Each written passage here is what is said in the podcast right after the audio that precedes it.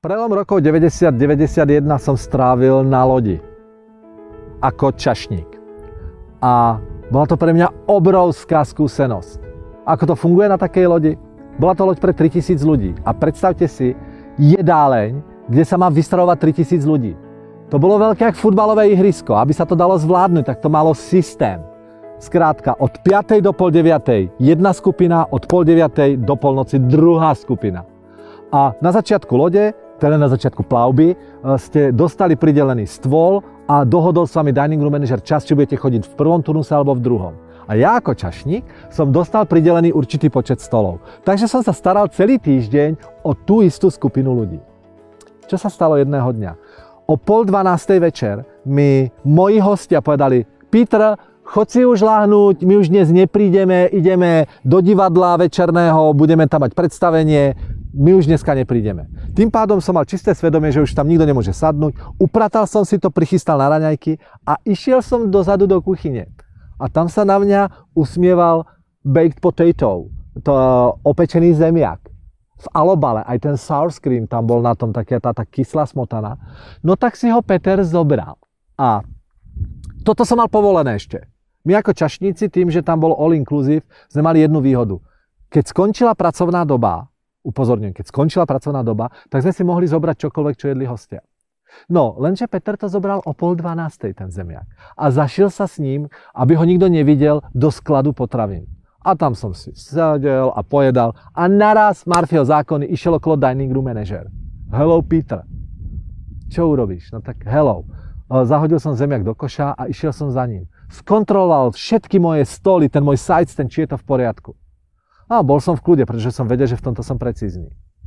No, nepovedal ani slovo, len na druhý deň ráno som sa našiel na tabuli Peter Urbanec Dining Room Managerovi.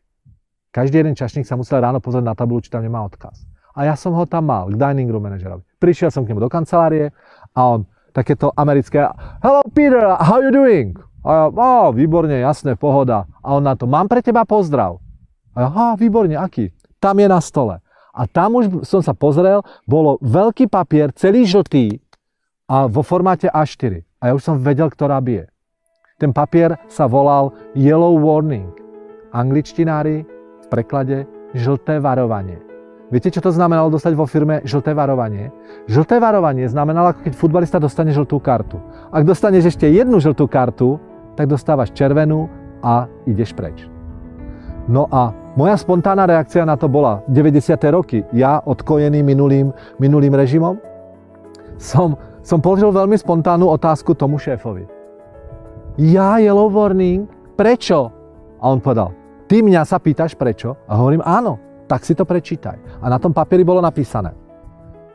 23.30 konzumoval stravu v prísne hygienickom priestore skladu. No čo na to poviete? No nič, to sa nedalo na to nič povedať, on mal pravdu. Tak som to podpísal, on to zobral a z úsmevom na tvári sa ma spýtal, Peter, ideš hrať e, večer na pláž volejbal, keď skončí smena? Niekedy sme chodili v noci o pol jednej chodiť, chodiť hrať volejbal. A ja mu hovorím, čo myslíte, čo som mu povedal? Som povedal, nie, nejdem, boli ma koleno. A s buchnutím dverí som odišiel. A po dvoch mesiacoch toto celé prebolelo. Bolo to pre mňa veľmi, považoval som to za veľmi nefér. A asi po dvoch mesiacoch si nás zavolal dining room manager opäť a povedal, za všetkých čašníkov, to bolo 100 čašníkov, ktorí nás boli na, na, na place, povedal, chlapi, dnes tu bude, buď, my sme tam pracovali sami chlapi, lebo to bolo fyzicky veľmi náročná práca na tej jedálni. A povedal, chlapi, dnes tu bude prechádzať delegácia a ja chcem, aby toto všetko fungovalo ako švajčiarske hodiny. Všetci jasné, no problém, šéfe v pohode, dobre. No a to bola delegácia veľmi významná ľudí, ktorí, to boli investori, ktorí mali kúpiť tú loď. Takže veľmi dôležitá návšteva. Aha, a ako to už v živote býva, tak Marfiov zákony zafungovali. Ja som vtedy uh, išiel s veľkým platom kde bola takáto hromada špinavého riadu. Keďže tá jedáleň bola obrovská, tak sme to nosili na takých veľkých platách, kde som mal na hromade veľkej všetky aj tie nedojedené veci, všetko som to mal takto a nesol som to na pleci. A ako som išiel v tej veľkej rýchlosti, tu bola ulička a, a križovala takú tu, ja tomu hovorím, že hlavnú štráse po tej, po tej lodi a tam išla tá delegácia. A jak som držal ten lakej, tak som ich nevidel. A v poslednej chvíli som to vychádzal tak, že by som prebehol meter pred nimi. Tak som zapanikáril a som tak ako zabrzdil pred nimi, lenže tým pádom sa mi to rozhýbalo ten náklad tu. A tu už sedeli ľudia, na ktorých som to skoro vysypal. A ja som nemal inú možnosť, ako strátil som rovnováhu a už som cítil, ako mi tu prvá, prvý tanier padol na hlavu a tiekla mi tu omáčka. A jediné, čo som mohol urobiť, je tak, že som vysypal ten, ten náklad celý pre tú delegáciu. Tí ľudia tam zmeraveli, tam sa zastavil život na tej jedálni. A ja som sa pozeral na vzdialenosti asi 3-4 metroch tomu šéfovi do očí. A viete, čo on spravil? Naraz sa oddelil, mne to pripadalo ako väčšnosť, sme sa na seba pozerali, ja tam dooblievaný, asi v takejto polohe on naraz sa oddelil od tej delegácie. Prišiel ku mne, pobuchal ma po pleci a hovorí, Peter, si v poriadku? A ja, no, tak som, no. A on na to, s úsmevom na tvári. Chlape, to sa môže stať pohode. Otočil sa na čašníkov a povedal, jeden, druhý, tretí, chalani, vy to tu upracte. A Peťo, počúvaj ma, ty sa choď prezlec, daj sa do pohody a potom, keď už má čistú košelu, tak sa vráť. A ešte na mňa z úsmevom na tvári mi povedal Have a nice evening, Peter. Pekný večer ti prajem, Peťo. Otočil sa k tej delegácii a povedal Dámy páni, pôjdeme?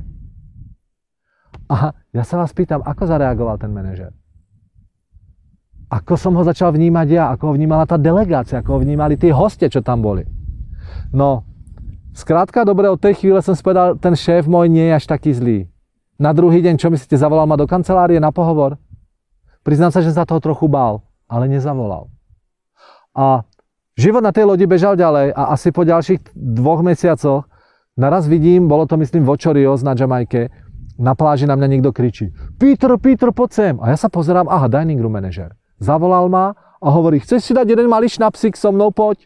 Tak sme si dali, ak sme sedeli pri tom bare, tak ja mu hovorím, že uh, šéfe, keď teraz tu takto sedíme, počúvaj ma.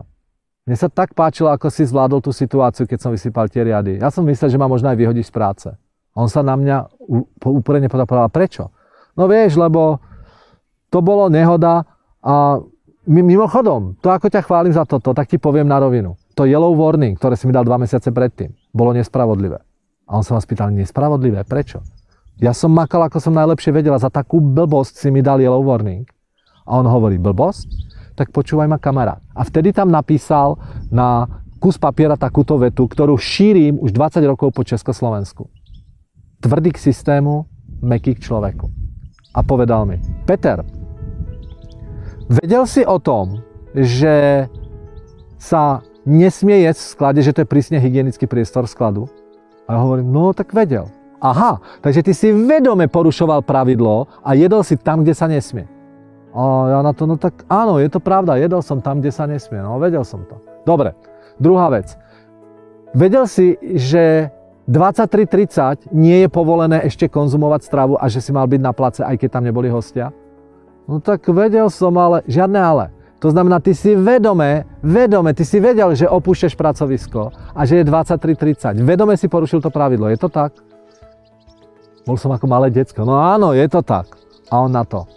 Položím ti jednu zásadnú otázku. Spravil si to odvtedy ešte? Čo myslíte, spravil som to odvtedy? No to si píšte, že nie. A, a dorazil ma ešte ďalšou otázkou. Počúvaj ma, ty chalani z toho Španielska, s ktorými hráš ten futbal. Povedal si im, čo som im spravil? Čo som ti spravil? A ja na to, hm, povedal. Čo myslíš? Spravili to oni odvtedy? A ja hovorím, no asi nie. A na to mi povedal, vidíš to? Ja som ti to dal preto, lebo ty si vedome porušil pravidlo, vedome si niečo porušil. Kdežto ten druhý prípad vysypaného riadu, to sa ti stalo a to sa môže stať. Priznám sa vám, milí priatelia, že odvtedy mi táto myšlienka veľmi silne rezonuje v hlave. Tvrdý k systému, meký k človeku. A keď pozorujem slovenských a českých manažerov, ako používajú toto pravidlo, viete, ako ho často používajú? Presne naopak. Sú meký k systému, meký k vyžadovaniu pravidel a potom sú tvrdí k človeku. Krásny deň vám prajem. Tvrdý k systému, meký k človeku.